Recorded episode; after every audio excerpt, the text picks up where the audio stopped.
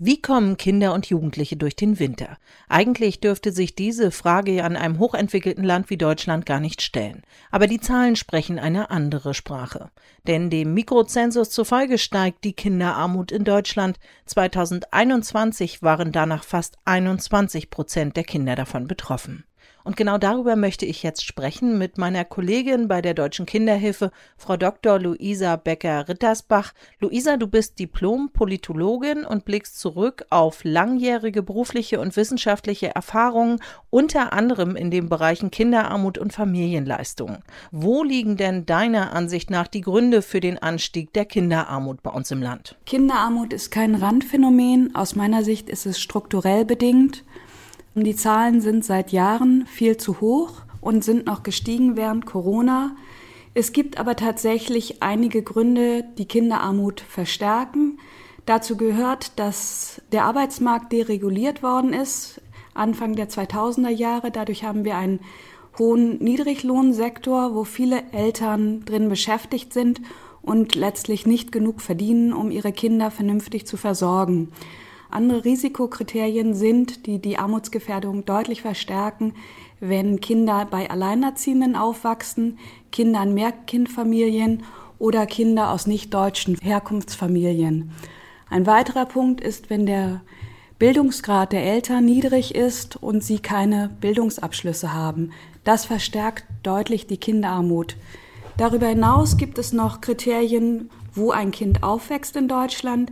Wächst es in Bayern auf, ist das Armutsrisiko deutlich geringer als in Bremen zum Beispiel, was generell ein eher ärmerer Stadtstaat ist. Okay, äh, was denkst du denn, welche Forderungen nach diesen Ausführungen von dir zentral sind, wenn es darum geht, dass die Kinder, insbesondere die aus sozial schwachen Familien, trotz Energiekrise den kommenden Winter unbeschadet überstehen? Ich glaube, es gibt ganz viele Punkte, die natürlich wichtig sind. Ein zentraler Punkt wird im nächsten Jahr die Kindergrundsicherung sein. Aber bis die kommt, ist erstmal wichtig dieser Winter. Und wenn man überlegt, was ist einem selbst am wichtigsten, da kommt man ganz schnell auf die eigenen vier Wände. Ich glaube, das Wichtigste ist für die Menschen, dass sie sicher wissen, sie können in ihren Wohnungen bleiben. Das ist vielleicht das Entscheidendste für jede Familie. Ich bleibe dort, wo ich meinen Sicherheitsraum habe.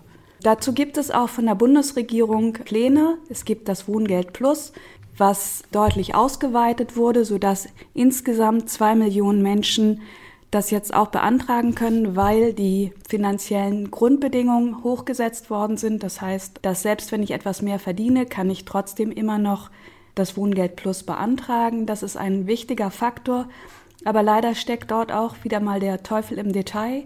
Die einzelnen Mietstufen sind zum Beispiel von der Bundesregierung unterschiedlich hoch und runtergesetzt worden. Werden sie hochgesetzt, ist das positiv, weil dann bekomme ich eher mehr Wohngeld. Werden sie aber runtergesetzt, wie das in vielen Gemeinden in Thüringen der Fall ist, kann es sogar passieren, dass manche Familien weniger Wohngeld als bisher bekommen. Das ist schon mal ein wichtiges Problem, was aus meiner Sicht gerade diesen Winter nicht sein dürfte. Ein anderes Problem ist, und das haben viele Kommunen, vor allem die großen Städte, als Problem, dass sie das Wohngeld nicht rechtzeitig auszahlen können. Das bedeutet, in München liegt es jetzt eh schon bei bis zu zwölf Monaten, bis ich überhaupt mein Wohngeld, das ich beantragt habe, das erste Mal bekomme. In Berlin liegt es unterschiedlich, je nach Bezirk liegt es entweder bei sechs oder acht Monaten. Jetzt kommen aber noch ganz viele Anträge dazu. Da wird ein großes Problem sein, die schnell zu bearbeiten. Selbst wenn es vereinfacht wird, selbst wenn die Auszahlungen pauschalisiert werden, wird das einfach nicht schnell umsetzbar sein. Das bedeutet, dass viele Menschen nicht vor April, manche vielleicht sogar bis Ende des Jahres, nächsten Jahres, ihr Wohngeld plus nicht haben. Da muss nachgebessert werden und zwar ganz schnell. Du hast schon gesagt, es wird wahrscheinlich ein Problem werden, dass die Anzahl der Bearbeiter ja nicht steigt.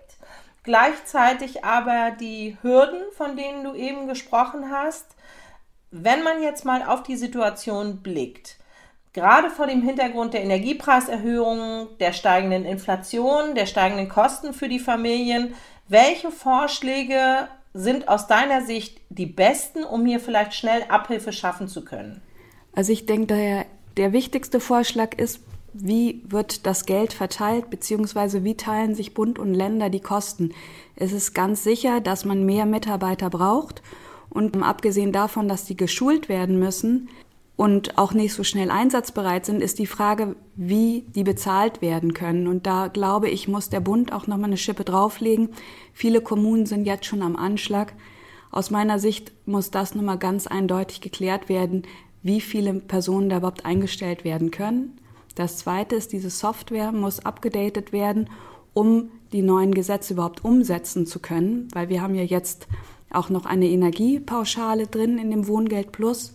Und wir haben eine Klimakomponente, das bedeutet, dass alles anders berechnet wird. Und um das umzusetzen, braucht es einfach Zeit. Auch da muss relativ schnell Personal gefunden werden. Deswegen glaube ich, weil das einfach Zeit kostet, und das weiß auch jeder, braucht es einen Härtefallfonds, der letztlich vor allen Dingen Familien mit Kindern besonders berücksichtigt, um Menschen vor der Obdachlosigkeit zu bewahren. Die Bundesregierung plant auch vorläufige Auszahlung, aber wie das genau vonstatten gehen soll, ist aus meiner Sicht nicht ausreichend geklärt.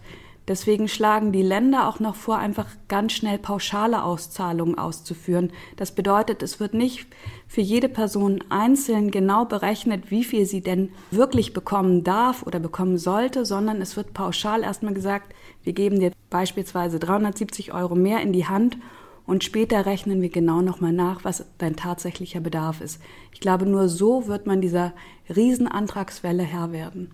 Also einfache Lösungen statt Verharren in der Bürokratie der Neuregelung hat der Gesetzgeber vielleicht ja auch ein bisschen zu kurz geplant. Also das hört sich ja so an, als wenn sozusagen der zweite Schritt vom ersten kam und jetzt die Kommunen die Leidtragenden sind sozusagen auf unterer Ebene. Man kann dem Gesetzgeber vielleicht auch nicht nur einen Vorwurf machen, es wurde überhaupt etwas gemacht, die Menschen stehen vor diesem Winter und man hat versucht, Verbesserungen einzuführen und das ist ja auch erstmal was Positives und dafür kann man ja auch mal sagen, das ist eigentlich ja lobenswert, dass man auch schnell reagiert hat.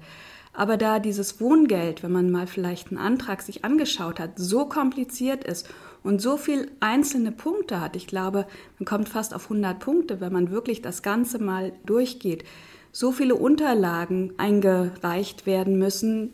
Dazu kommen noch die Corona-Beihilfen. Wenn Leute Corona-Beihilfen bekommen, jetzt Wohngeld beantragen, muss genau geprüft werden.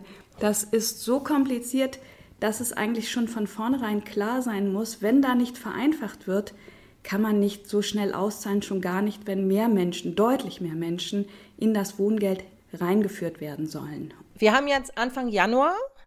Wie schnell muss denn jetzt aus deiner Sicht gehandelt werden? Es muss sofort gehandelt werden, weil große Wohnunternehmen wie die Vonovia bereits angekündigt haben, dass wenn Menschen ihre Nebenkosten nicht bezahlen können und in Mietrückstand geraten, dass sie auch gekündigt werden. Das bedeutet einfach, dass wirklich relativ bald viele Leute vor dem Problem stehen, dass sie Kündigungen bekommen, wenn sie ihre Mieten nicht rechtzeitig bezahlen. Deswegen ist nicht nur Eile geboten, es ist eigentlich schon fünf nach zwölf, es muss jetzt gehandelt werden. Und jetzt muss ein Fonds her, der Menschen davor absichert, dass sie nicht in Obdachlosigkeit geraten. Vielen Dank, Luisa. Danke auch. Also zusammengefasst, weniger Bürokratie, schnelles Handeln, damit wir gewährleisten können, dass unsere Kinder warm durch den Winter kommen, oder? Absolut. Das kann ich nur unterschreiben. Ich danke sehr fürs Gespräch.